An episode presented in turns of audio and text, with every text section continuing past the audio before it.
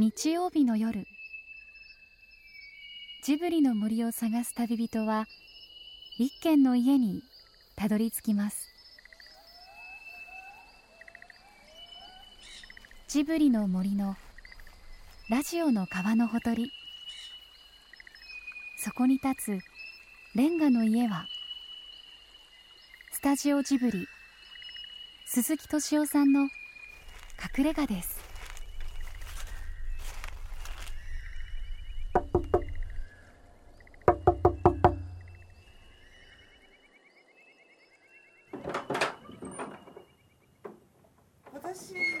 いろいろいろいろ世間にはいろんなしがらみとかいろいろあるんだよと過去の人もいたりあれもしたりでもみんなで一緒になんかみんなで一緒だと楽しいねっていうそういうなんかこう励ましの映画に見えたんですけど。昔の彼女と今の彼女が結局最後3人でこう暮らす。最後みんなで暮らそうよとかって言って、なんかこううまく丸め込もうとしてる。ちょ超勝手ですよね女性的にはかっこいいですけど ソフィーって多分魔法解けてないじゃないですか。であの最後っていう部分を考えるとハウルは大変な大変だなって思って。あれと溶けてないんですかね？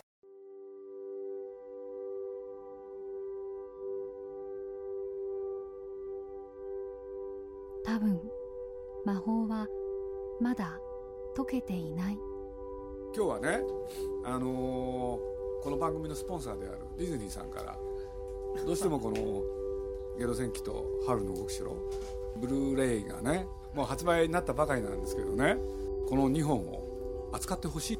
なるだけどうしたらこのブルーレイが売れるか。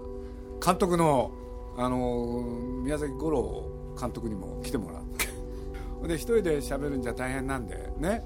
あのーあのドワンゴの川上さんにも協力をしてもらって何しろ今やジブリ研究家としてはもうか川上さんを置いて右に出る人はいないんで。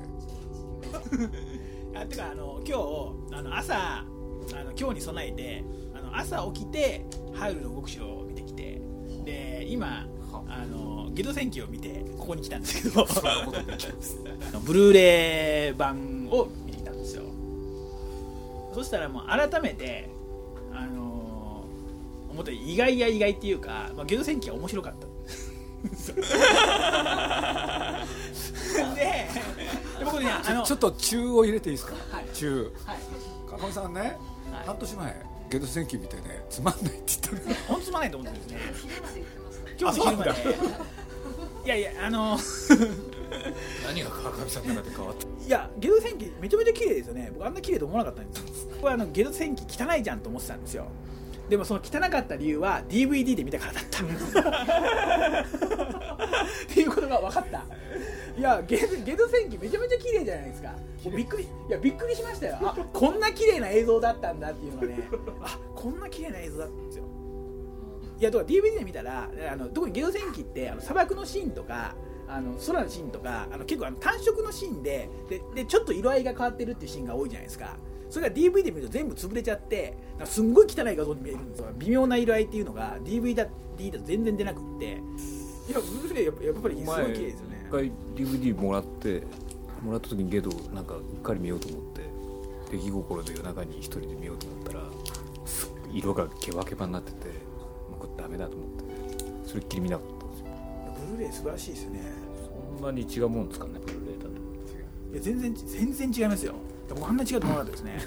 だから多分ナウシナウシカとかあそこら辺とかってブルーレイ化された時って確かに綺麗にはなってるんですけどでももともとねベタ塗りの絵が輪郭が綺麗になっただけだからまあ綺麗だなってなんですけど逆にもともと綺麗に作ってますよねゲド戦記は。まあ美観は武重さんですけどあの好きにやってって言って、だからそうするとあの普段だったら暗いシーンっつっても暗くしないです。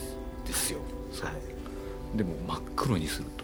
ほとんど黒とかなんかそういうそのなんていうかな色味勝負みたいな。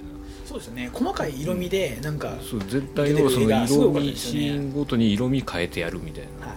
ブルーレイはですねなんて言ったって1層で25ギガあるんでこれは2層だとね50ギガになるわけですよ。でそれでいうと DVD とブルーレイの間には5倍の開きがあるんですよ。容量として。かなりの差そうすると DVD ではね表現できなかったああのね中間の色もかなり表現できるってことになる。やっぱブルーレイで見ないとダメですね。特に。ゲド戦記はブルーレイの宣伝ですね。宣伝になってますよね。スタジオジブリプロデューサー見習いのニコニコ動画を運営するドワンゴの会長川上信夫さんそしてこれまで父親の作品には沈黙を貫いていた。ゲド戦記の宮崎五郎監督です。対話の炎はこれまで見えなかった夜の闇を照らし始めました。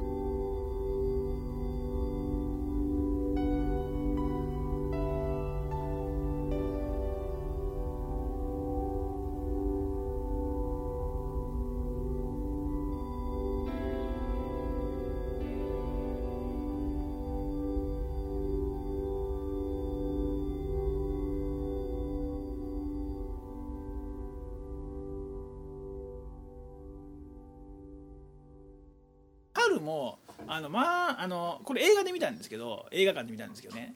でその時はあのーあんまりちょっといまいちだなと思ったんですがまあ面白かったですけどいまいちと思ったんですけどあの2回目本当に感動したんですよね。ジブリ作品ってみんなねジブリって本当好きな人って思い入れがあるんですよ。思い入れがあるから自分の思う理想のあのジブリらしさがないとあの腹が立ってあの今回のは嫌だっていうふうに思うんだけどあのにあの、ね、そういう人ねやっぱ2回目見た方がいいですよね。あの2回目見るときはもうね期待がないんですよ。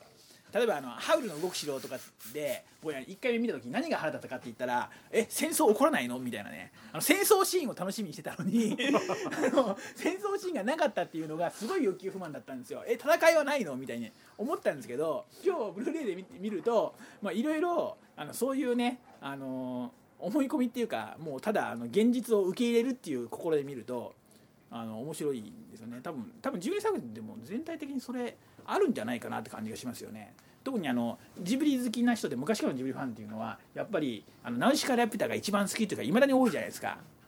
でも多分それね幻想なんですよ。あの僕も本当あのなナウシカが一番好きだと思ってたんですけど改めて見直すともうね泣いてしまう。でで今回でねハウルはね僕ねハウルはどういう作品か分かった。教えてください。はいいやハウルはもうななんだろうとか思ってねなんでこんなにねなんかもうねこんなにあの好きな世界なのにもうもうねもうねもう涙僕ポロポロ流れるんですよあれを見ると。あのストストーリー的には全然泣く感じじゃないところで。で何なのかって言ったらあれはあのハウルのテーマ何なのかって言ったら要するにこの物語は嘘ですっていうのが一番大きなポイントだと思って、えーっと要するにこれはおとぎ話ですっていうことなんですよ。これは嘘の話ですってことなんですね。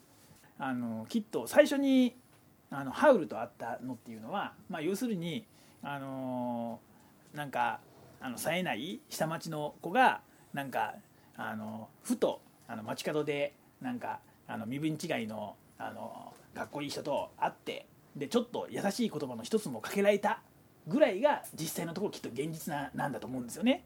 でもそれがそのその子にとってはすごく大きなことできっと生涯宝物にするようなあの自分のあの自慢の話だと思うんですよね。でそして年を取ってで結局この町にいられないっていうふうにあの外に出るわけじゃないですか。であれって行く先のない旅ですよね。であれは結局要するに死に場所を探してるわけじゃないですか。であの映画の中でのあのあのソフィーも結局どあのいられない時になったら多分あの死にに行ったんだと思うんですよね。だからあれはウバス山なんですよ。じゃあそこであの死にに行った山でそこで起こった物語は何なのかって言ったら僕は今のマッチリの少女だと思うんですよね。要するに死ぬ前に見た幻ですよ。自分があの一番あの大切にしてたその過去のあのつまらない思い出。それをあの続いていったらどうなるんだろうかっていうことをきっとあの死ぬ前に見た幻だろうなと思うんですよね。それがあのきっとあのあのハウルの物語のファンタジーを取り除った多分現実の話なんですよ。多分本当の話っていうのはソフィーっていうのがあののハウルの恋愛って言ったらあれって実際はあの年を取ったんじゃなくって年は最初からもう取ってるんだと思うんですよきっと若い時の思い出なんですよねだからあのソフィーはあの年を取ってるのにもかかわらずあの、まあ、恋をしちゃったと。もうでもそして時々若返るじゃないですかあの中で。あれはあの実際に見かけはもう年取ってるんだけれども自分の中は本当は若い部分が残ってるんだっていうことだと思うんですよね。だからあれはすごい悲しい話なんですよ。まあ僕自身もなんかじゃあそういうふうに思ってるのかなとかと思ったりしてちょっと悲しい気分になったんですけどね。なんか川上さん鋭いなと思ったんですけど僕あのハウルってあの老人同士の恋愛だっていうふうに思ったんですよね最初。うん、だから要するにソフィーはそのおばあちゃんの姿になりますけど、はい。それがまあ言ってみれば本来の姿。だから若いけど年取ってる、はい。ハウルって見かけは若くしてるけど本当は荒地の魔女と同じぐらいでしょ？そうするともうじいさんなはずですよ、うん、でそうすると荒地の魔女はもうあれも魔法でこう隠してますけど、もうすごいおばあさん。だから年寄りの三角関係？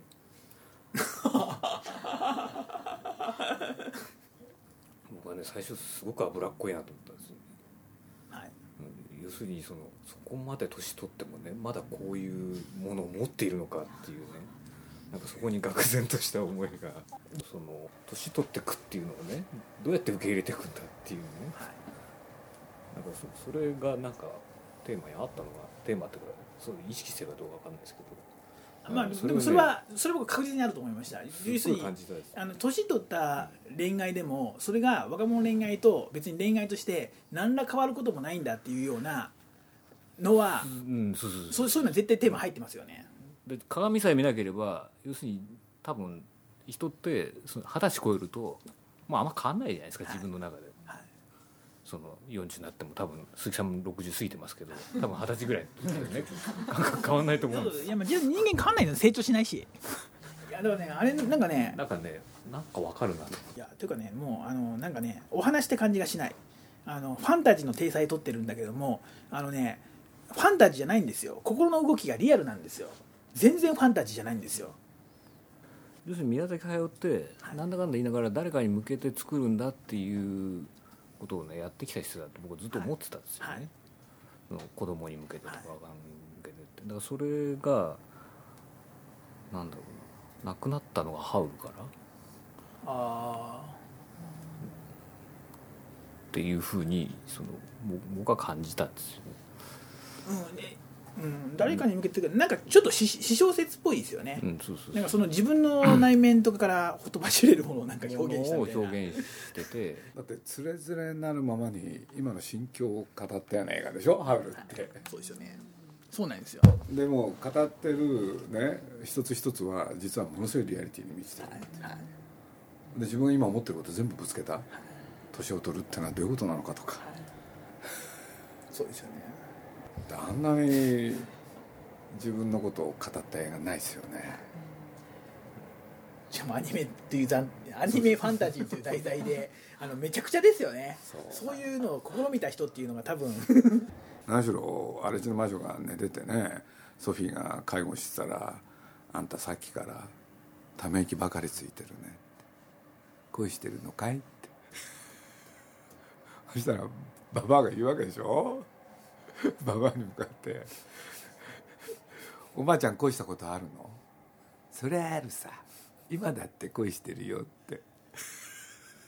これさっきからの話に非常に関係ある話でしょ？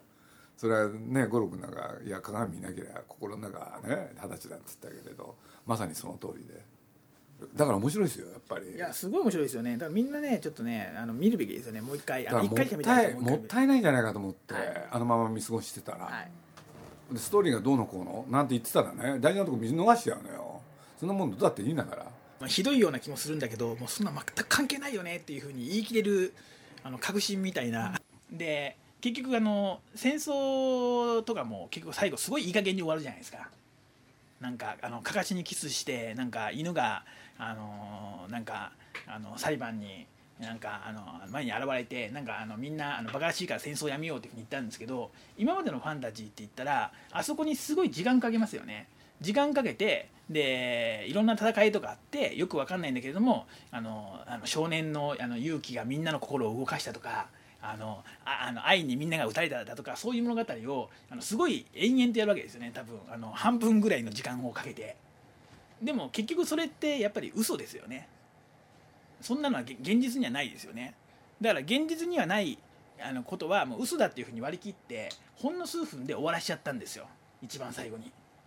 それなでそこでの結果何が生まれたかって言ったらあのーほんこれは嘘の話です。でもこういう世界であったらいいよねっていう純粋な願いだけが残ったんですよ。だからあの要するにファンタジーってあのもう散々やり尽くされてて基本的にあれは現実にない話こうあったらいいなっていうみんなの願いを込めた話だと思うんですけどもそれをあのずっとみんなが繰り返していくうちにやっぱりそれがやっぱり嘘だしバカバカしくもなるしそういうところで逆にハウルみたいなあのそういうもうこれはもう最初から嘘の話なんだよっていうふうに割り切ってそこの説明なんかっていうのをすごいいい加減にしたことで僕はそこねあの純粋ななんか世の中こうあってほしいなって願いだけが残ったんだと思うんですよ。情動を感じますよね、うん。なんかあの作品からなんかその人間の心のすごい感情の揺れ動きっていうか。お話を辻褄っていうよりもディティールをちゃんとやるってことなんでしょうね。そうだよね。ん。っていうのは思いましたね。そのそのその人間の持ってるこう感情のディティールみたいなものをどうやってちゃんと描けるかっていうのでやっぱソフィーがこう姿がこう変わ変わる？のはそのなんかそういうものの感覚にねすごく近いって思うんですよね。まあそうですよね、うん、だ要するにハウルから見てそう見えてるっていう意味でですよ。いやだだからあれってすごい自然なんですよ。なんかすごい自然なんですよね。あれってなんかあのすごく言ってみればあのあの場面によって若く見えたり年を取って見えたりってあのあざあざとい手法ですよね。あざとい手法のはずなのにあのすごい自然に見えるんですよ。あのむしろこう見えて当たり前だろうっていうふうに見えてあんなリアルなあの物語はないですよね。だからリアルな物語なんですよすごく。それがもうすごいなっていう。だからなんかそういう理屈じゃなくってなんかもう感覚でなんかあのこれをかあの書き分けてんのかなとか。だってその若く見え方も全部違うじゃないですか。2種類を聞き換えてるんじゃなくってその微妙な理屈とはちょっと思えない書き分けをしてますよね。本当は違うんだってことじゃないですか。そう人はね灰になるまで恋をするんだ。本来動くはずがないものが動くってそこにねもう心惹かれたわけだから。でなんか宮崎駿作品の中で一番エロチックじゃないですか。あある意味。なんかねちょっとちょちょっと救われた感じがした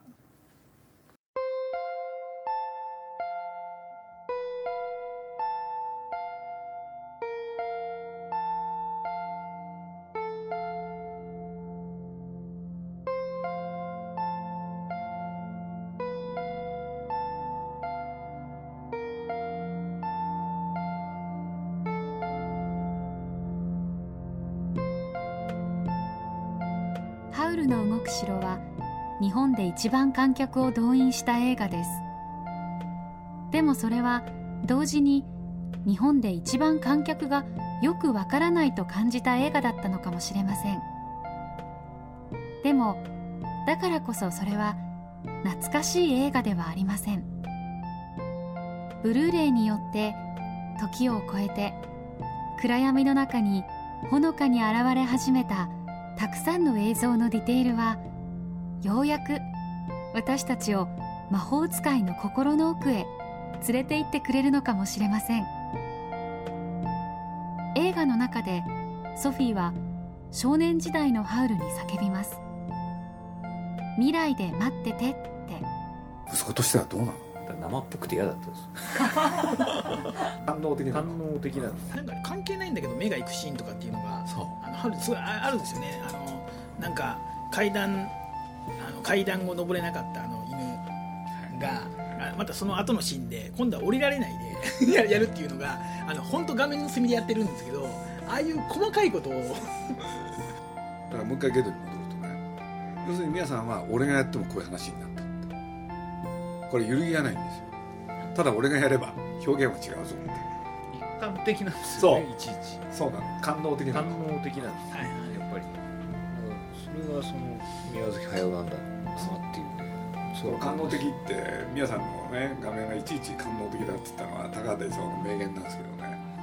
ジブリアニメ宮崎アニメっていうとね実は実を言うと高畑さんのアニメまで含めてそこをやってきてる感能感能的。でこれがねジブリの正統派なのよ。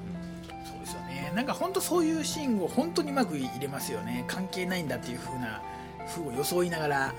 例えばねあの人間ってどっかから落っこちてしたら痛いでしょ？その痛さをちゃんと表現するんですよ。ね？だからまあた多分ねこれはまあ僕はあの宮崎駿の「ゲド戦記」の一番の不満はねこれは宮さん言ってるわけじゃないよ。俺の想像ね。最後。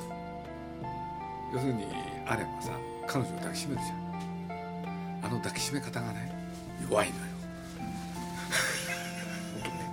っていかない。そう。相手の骨がね折れるぐらいね抱きしめなきゃいけないの。ギューってやんなきゃいけないそれでね相手の彼女の方も抱き返さなきゃいけないわけ。それ分かってんだよ五郎君だって。でしょ？だから今回ね五郎君はね実を言うと国立でね前よりそこら辺を強くしてるのよあのさあのあの最後のねあのふあの船でねあの乗り移るところのシーンとかねちょっとねあのエロさを出してましたよね。そうそこがねゲノの時と違うわけ。だから五郎君の中に変化が起きてるんだよ。とどんどんパパに近づくわけ。けどの時って映画ってねストーリーで見てると思ってたんですよ。これこれ国立やった後だから言える感想ですけど国立の前はそうそう思ってたかどうか要するに映画ってストーリーで見ててそのストーリーとか構造とかその設定とかね理屈で見てるって思ってて。でなんか僕どうもそういうことあんま関係ないなって最近思うようになってきて。ああいう国立の方は実はね随分ねいろんなレポートがあってみんな泣いてるんですよね。そうそこら辺がね随分五郎君の中で変化が起きたこととやっぱり関係あるような気がするんですよね。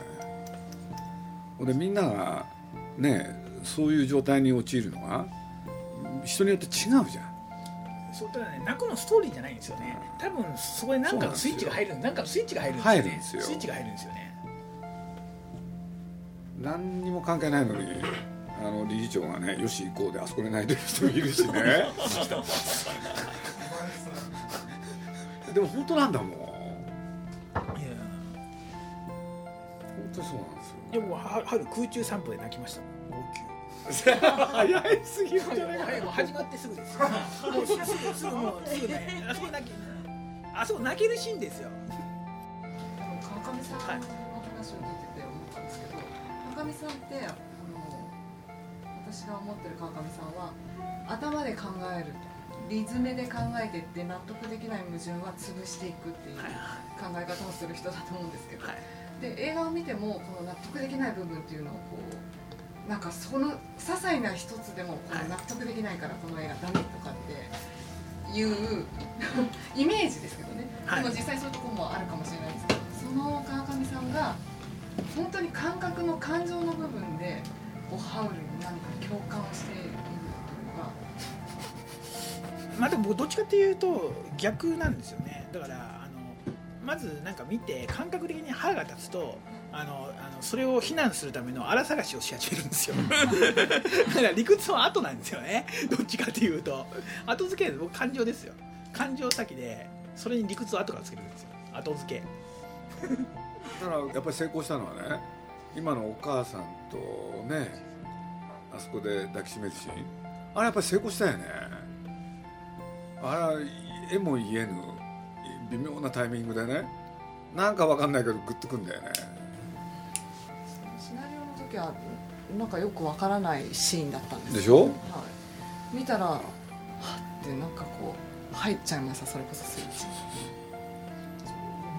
バス停の告白のシーンなんかもねあれもあのかなり最後の方で泣きましたからねその途中のライカリードの時って本当本当臭いシーンだと思ってたんですよでまあいろんなレポート読んでたらへえと思ったのはみんなあのお母さんと今のね彼女のシーン。あそこで女の子が泣き男がバス停で泣いてるっていうね 実に分かりやすくね。これなんて言ったって皆さんなんてね今の何？あの人たちお父さんたちのさ青春？これでさ先に死ぬなよ。あの写真の。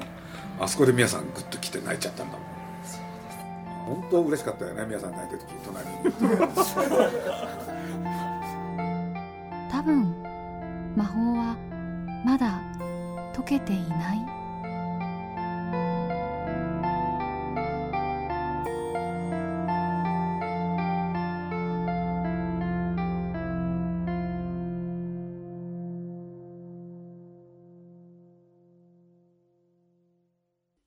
鈴木敏夫のジブリ汗まみれ。